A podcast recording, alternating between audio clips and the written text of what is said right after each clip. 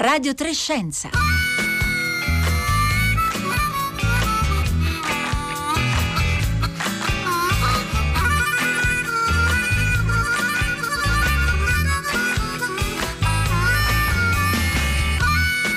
Buongiorno, buongiorno da Pietro Greco e benvenuti a Radio Trescenza. E dunque, dunque noi abbiamo tre debiti da saldare, ma solo due scenari possibili per farvi fronte e tuttavia uno solo, la prevenzione, può salvarci. I debiti che abbiamo come umanità sono quello ambientale, quello socio-economico e quello mentale della infosfera. E i due scenari possibili per farvi fronte sono o la prevenzione, come abbiamo detto, o il mercato. E tuttavia la prevenzione è la via più desiderabile, ma è anche la più difficile eh, da percorrere. In ogni caso, per pagare questi debiti abbiamo bisogno di più scienza, così in un libro che ci apprestiamo a presentare. Buongiorno anche da Roberta Fulci per le vostre domande, i vostri commenti, le vostre osservazioni per partecipare alla puntata di oggi. Il numero di telefono a cui potete scrivere via WhatsApp o via SMS 335 56 34 296 oppure i nostri social network Facebook e Twitter dove siamo Radio 3 Scienza. E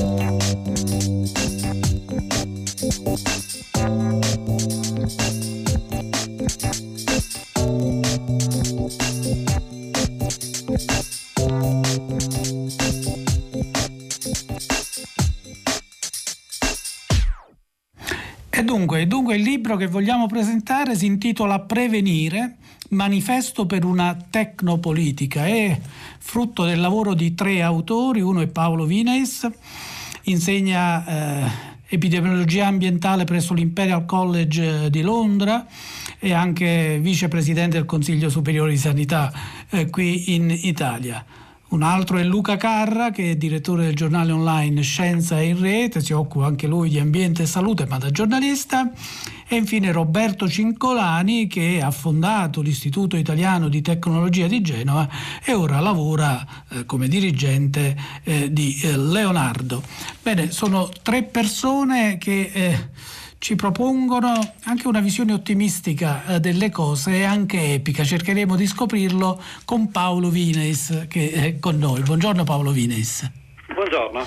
Allora, eh, dicevo, una visione ottimistica e anche epica. Mi spiego. Ad un certo punto eh, voi nel libro dite noi non denunciamo alcuni debiti ma non siamo pessimisti perché per esempio verifichiamo che oggi viviamo meglio in passato. Per esempio il tasso di morte per violenza è 40 volte inferiore oggi che non nel Medioevo.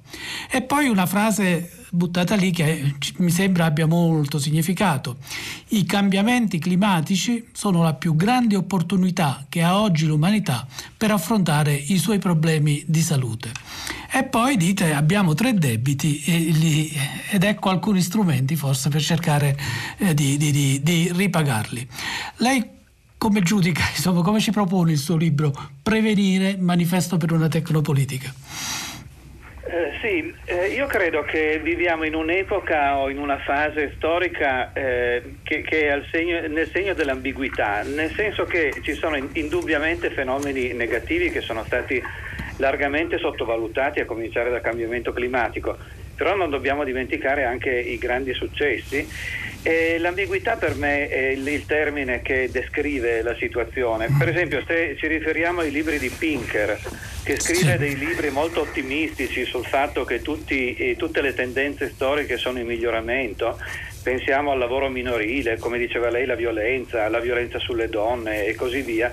Ecco, questi, queste tendenze sono eh, indubbiamente positive e eh, Pinker nel suo ultimo libro riporta, mi pare, 38 grafici la grande maggioranza dei quali sono in miglioramento.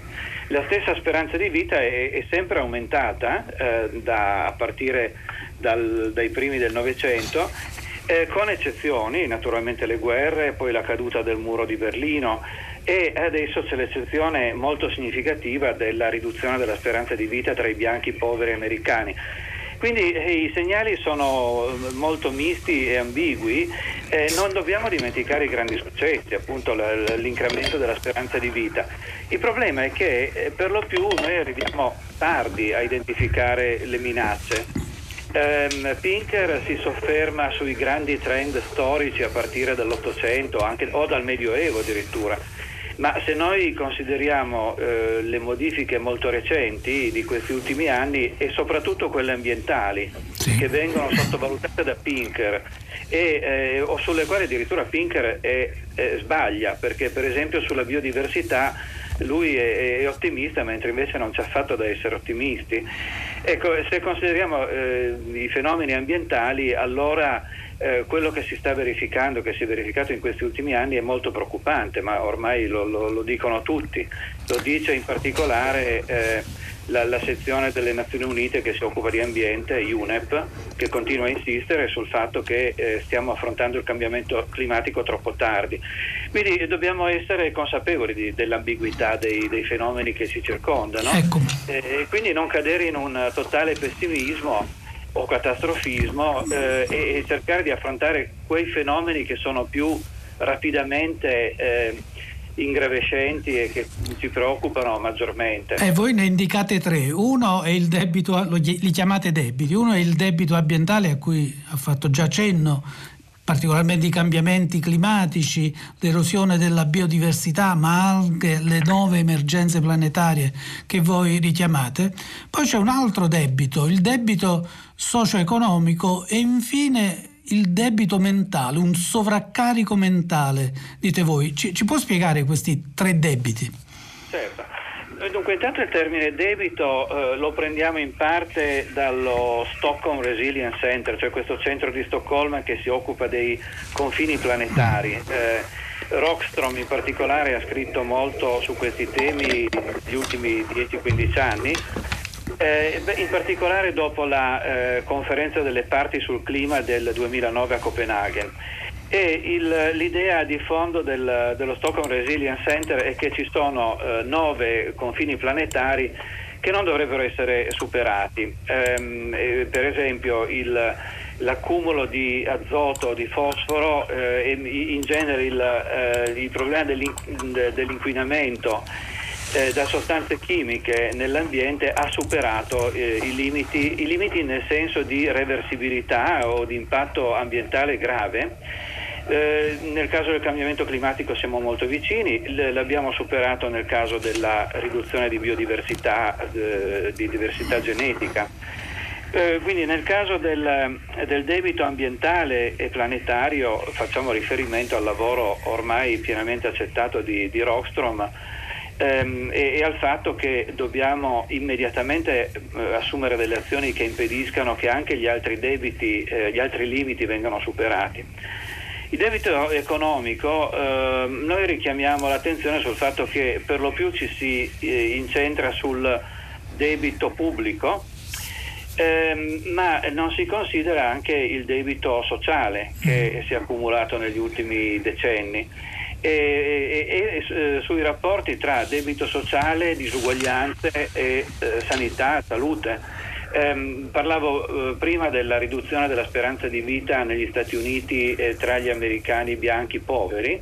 E, ehm, come è noto Angus Deaton, eh, economista che ha preso il premio Nobel nel 2015, eh, insieme a sua moglie a, a Anne Case, ha scritto alcuni importanti articoli e adesso è in uscita eh, un libro eh, sulla eh, morte della disperazione, death of despair, eh, queste morti negli Stati Uniti sono legate largamente ad abuso di sostanze, la famosa epidemia degli oppioidi. È un caso emblematico perché in una società così ricca tuttavia c'è una estesa minoranza la cui speranza di vita si sta riducendo ed è possibile che questo fenomeno si estenda ad altri paesi. Quindi il, il nostro punto di vista sul debito economico riguarda in particolare le disuguaglianze sociali e i suoi, i suoi effetti sulla salute. E tra l'altro noi stessi abbiamo condotto diverse ricerche su come le disuguaglianze sociali hanno un impatto addirittura sulle molecole, eh, sulla, sul DNA, sull'epigenetica. Hanno degli effetti biologici, diciamo. Hanno degli effetti biologici che mediano eh, il, eh, la relazione tra diciamo, società, relazioni sociali e eh, malattie. Eh, quindi l'effetto della classe sociale non è metafisico come alcuni pensano, ma è, è, è proprio eh, corporeo, fisico, molecolare. Ecco Paolo Vinesse, il sovraccarico mentale nella infosfera, cosa, cosa, cosa intendete? Sì, eh, questo è il capitolo che per noi è più diciamo, sperimentale e, e, più incerto eh, perché c'è ancora poca ricerca. Constatiamo il fatto che grazie alle nuove tecnologie del, della comunicazione, eh, inclusi i social media, eh, siamo tutti sovra- eh, sottoposti a un sovraccarico di informazioni e eh, c'è una enorme sproporzione tra eh, le informazioni che riceviamo e la nostra capacità di elaborarle e di metabolizzarle. Ehm, è, un momento storico in cui eh, ciascuno di noi è, sottoposto a un sovraccarico di informazioni, ma non necessariamente queste arrivano alla consapevolezza, alla coscienza. E mh, cominciano a esserci alcuni studi epidemiologici sull'impatto del, dell'abuso diciamo, di questi mezzi di comunicazione, per esempio la riduzione della memoria, eh, si è parlato della memoria del pesce rosso che dura pochi secondi eh, nelle, nelle, persone che abusano di, di social media, eh, c'è eh, possibilmente un effetto eh, sulla depressione, ma si tratta di ricerche ancora ehm, iniziali.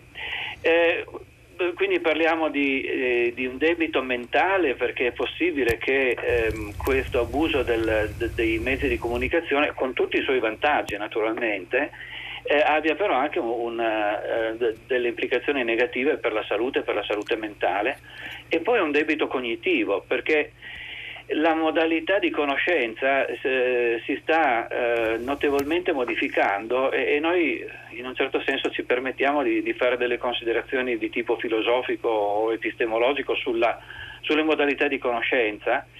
Eh, è stato scritto molto da altri, quindi non pretendiamo di dire nulla di nuovo, però eh, ci riferiamo per esempio alla, all'idea delle eh, camere dell'eco, le eco chambers, eh, descritte da, eh, per esempio da Sunstein, che, che, è un eticista che ha lavorato per Obama, che ha scritto un, un libro molto interessante, eh, hashtag Republic, che eh, considera tutti gli impatti eh, cognitivi e ehm, anche sociali e societari di queste tecniche di comunicazione.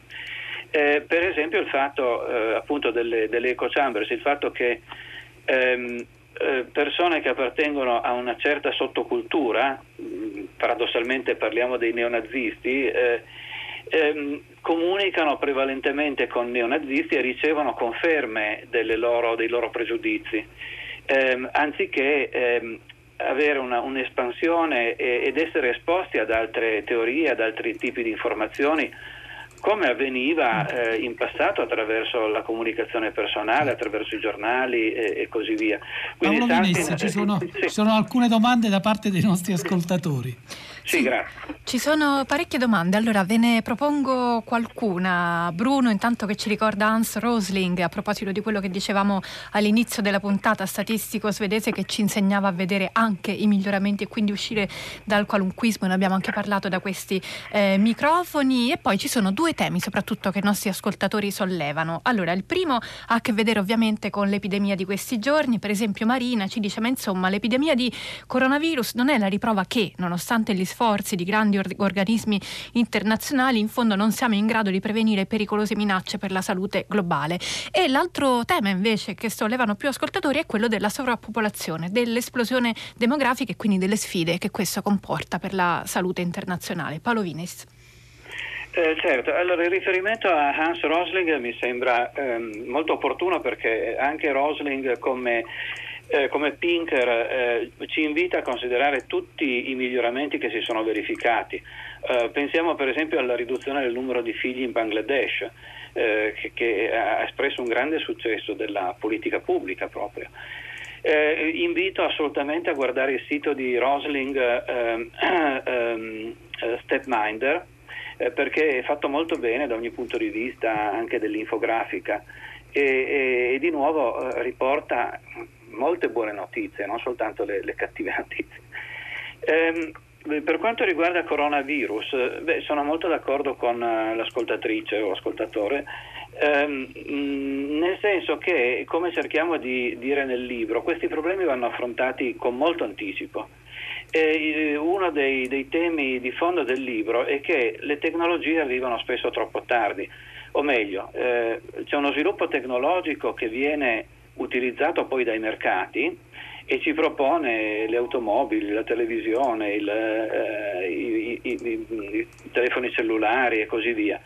L'impatto sulla società e anche sulla salute eh, di questi sviluppi tecnologici viene poi riconosciuto a posteriori, pensiamo a tutta la chimica, le plastiche e così via. E allora a quel punto la tecnologia cerca di eh, ovviare eh, trovando nuove soluzioni.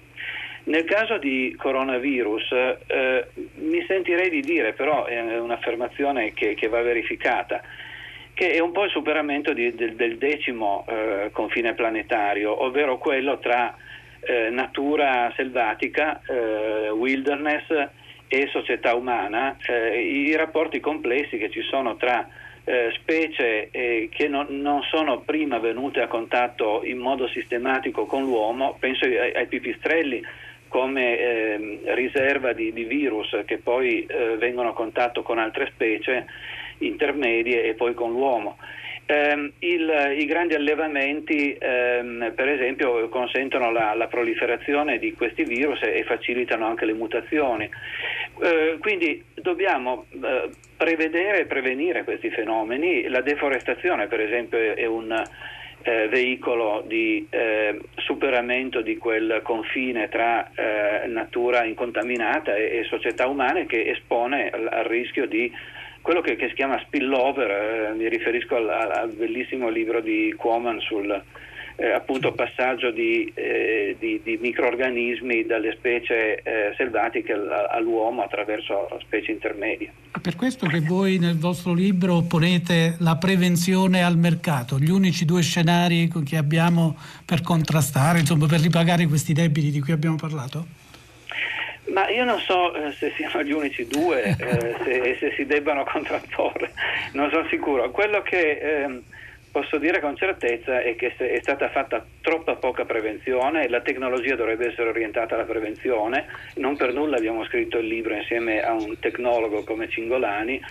E, primo, secondo, eh, assistiamo alla, eh, alla, disfatta del mercato in un certo senso, perché il mercato eh, non regolato eh, non è in grado di affrontare tutti questi, eh, questi problemi che stanno emergendo mo- sempre più rapidamente. Eh, non credo che si debbano contrapporre polemicamente ehm, la, eh, l'ambiente e il mercato, la prevenzione del mercato, perché in realtà eh, abbiamo bisogno del, ovviamente anche del, dell'industria per, per, sviluppare nuove tecnologie.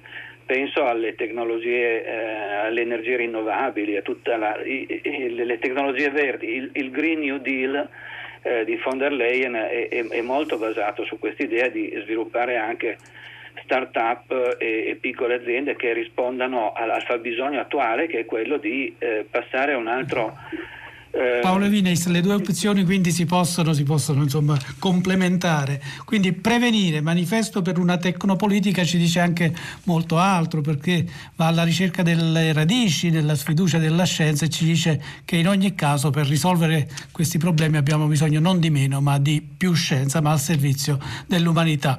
Grazie eh, Paolo Vines, ricordo autore insieme a Luca Carra e a Roberto Cingolani di Prevenire, manifesto per una tecnopolitica e in audio Audi Editore. Ricordo ancora il numero di telefono per intervenire direttamente in trasmissione via sms 335 56 34 296.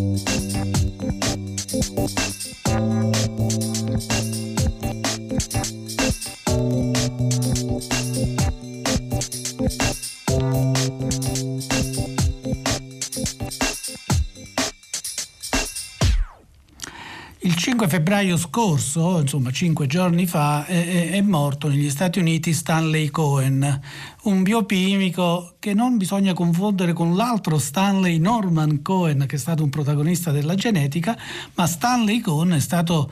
Uh, ha vinto un premio Nobel, ha vinto un premio Nobel nel 1986 insieme a Rita Levi Montalcini e con Rita Levi Montalcini ha collaborato in importanti eh, scoperte. Abbiamo eh, con noi Pietro Calissano che è professore emerito di neurofilosofia fisiologia, scusatemi, all'Università Tor Vergata di Roma e cofondatore dell'European Brain Research Institute. Eh, Pietro Calissano è stato a sua volta uno stretto collaboratore di Rita Levi Montalcini. Buongiorno Pietro Calissano. Buongiorno, buongiorno a lei. E ci può dire allora chi era Stanley Cohen e come ha interagito con Rita Levi Montalcini? Lui diceva io ho portato la chimica e lei la biologia, le abbiamo fuse insieme, così? Eh sì, in effetti è così accaduto perché eh, la, la Montalcini era una embriologa biologa, diciamo, e mm, aveva evidenziato l'esistenza di una sostanza che faceva crescere le fibre nervose che poi definì nerve growth factor e aveva anche messo a punto un mm, test molto rapido per poterlo mettere in evidenza, ma non aveva strumenti per poterlo caratterizzare e isolare. E allora si rivolse a questo giovane biochimico Stanley Cohen che invece aveva proprio il suo background in questo in campo e allora si unirono insieme eh, Stanley Cohen fu invitato dalla Montalcini dal professor Hamburger alla Washington University di St. Louis e iniziarono alla caratterizzazione di, di questo NGF e Stanley Cohen, da bravo chimico, giunse a una parziale purificazione e mentre stava studiando l'effetto dell'NCF, del neogrosfato, eh, sul topo, sui rattini, osservò che questi rattini avevano una maturazione precoce dei denti, crescevano più rapidamente i denti, la pelle cresceva più rapidamente e rapidamente quindi in qualche modo rapidamente intendo in qualche anno, arrivò a identificare un altro fattore che definì appunto epidermal growth factor. E di lì è nata questa eh, simbiosi che ricordo la Montalcini una volta mi disse eh, incontrandoci con Stanley Coe disse you and I are good but together we are wonderful. Come dire lavoriamo bene insieme molto insieme. meglio che non singolarmente certo. e così si, si, è protratta la loro collaborazione per un 7-8 anni e è stata data frutti eh, formidabili frutti da Nobel lei lo ha conosciuto Stanley Cohen? Sì, l'ho incontrato ehm, quando da poco era arrivato a Roma, invitato dalla Montalcini, sto parlando del 1967, era venuto a Roma per studiare un po' certe, certe proprietà di questo EGF che, doveva, che, aveva identificato, ma per poco tempo. Però ho avuto modo di apprezzarne veramente in modo squisito la, la gentilezza, la, la umanità, la disponibilità veramente una persona squisita da ogni punto di vista, come del resto era la Montalcini, ma erano due personalità molto differenti, forse per questo si sono molto incontrati eh, sono, bene. sono complementati. complementati bene, sì, esattamente. esattamente. Ecco, eh, professor eh, Calissano, eh, spiega a me e ai nostri ascoltatori, insomma, ci ricorda che cos'è questo fattore di crescita nervosa e poi l'altro fattore di crescita di strutture non nervose eh, scoperto da Cohen. Sì. Insieme alla Rita Levi Montalcini, ovviamente, il primo. Guardi, eh, questi due, eh, diciamo che il modo migliore per spiegarlo è la, l'attribuzione con la quale, la definizione con la quale poi furono premiati eh, dall'Accademia delle Scienze svedese, e per la scoperta di fattori di crescita.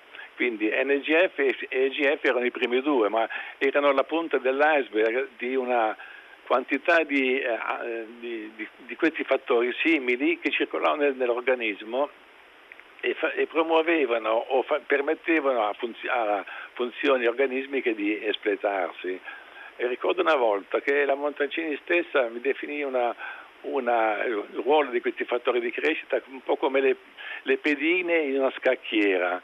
No? Eh, so, eh, modulavano anche in modo apparentemente poco chiaro, modulavano le funzioni delle, di ormoni e vitamine che invece sono state le sostanze scoperte in, anticipo e che avevano funzioni ben specifiche, ma mentre ormoni ad esempio sono prodotti da singole ghiandole in modo specifico e hanno funzioni specifiche, questi fattori di crescita hanno un'azione più generale, più di modulazione. Poi naturalmente si esercitano su cellule specifiche, però in modo molto, molto sottile, eh, che ancora adesso viene studiato in sostanza. Ecco, Pietro Calissano, lei è il cofondatore dello European Brain Research Institute. Eh, intanto mh, ci dice quali sono gli ultimi risultati che avete ottenuto, se non erro, anche nel campo di alcune malattie che colpiscono il nostro eh, cervello e se a questo eh, European Brain eh, Research Institute ha collaborato anche Stanley Cohen? No, non, è, non, c'è stata questa collaborazione perché ormai eh, era, eh, si era già ritirato Stanley Cohen alla Vanderbilt University, era già piuttosto anziano, mentre la European Brain Research Institute è stato fondato insieme alla Montalcini nel 2005, quindi era già molto anziano.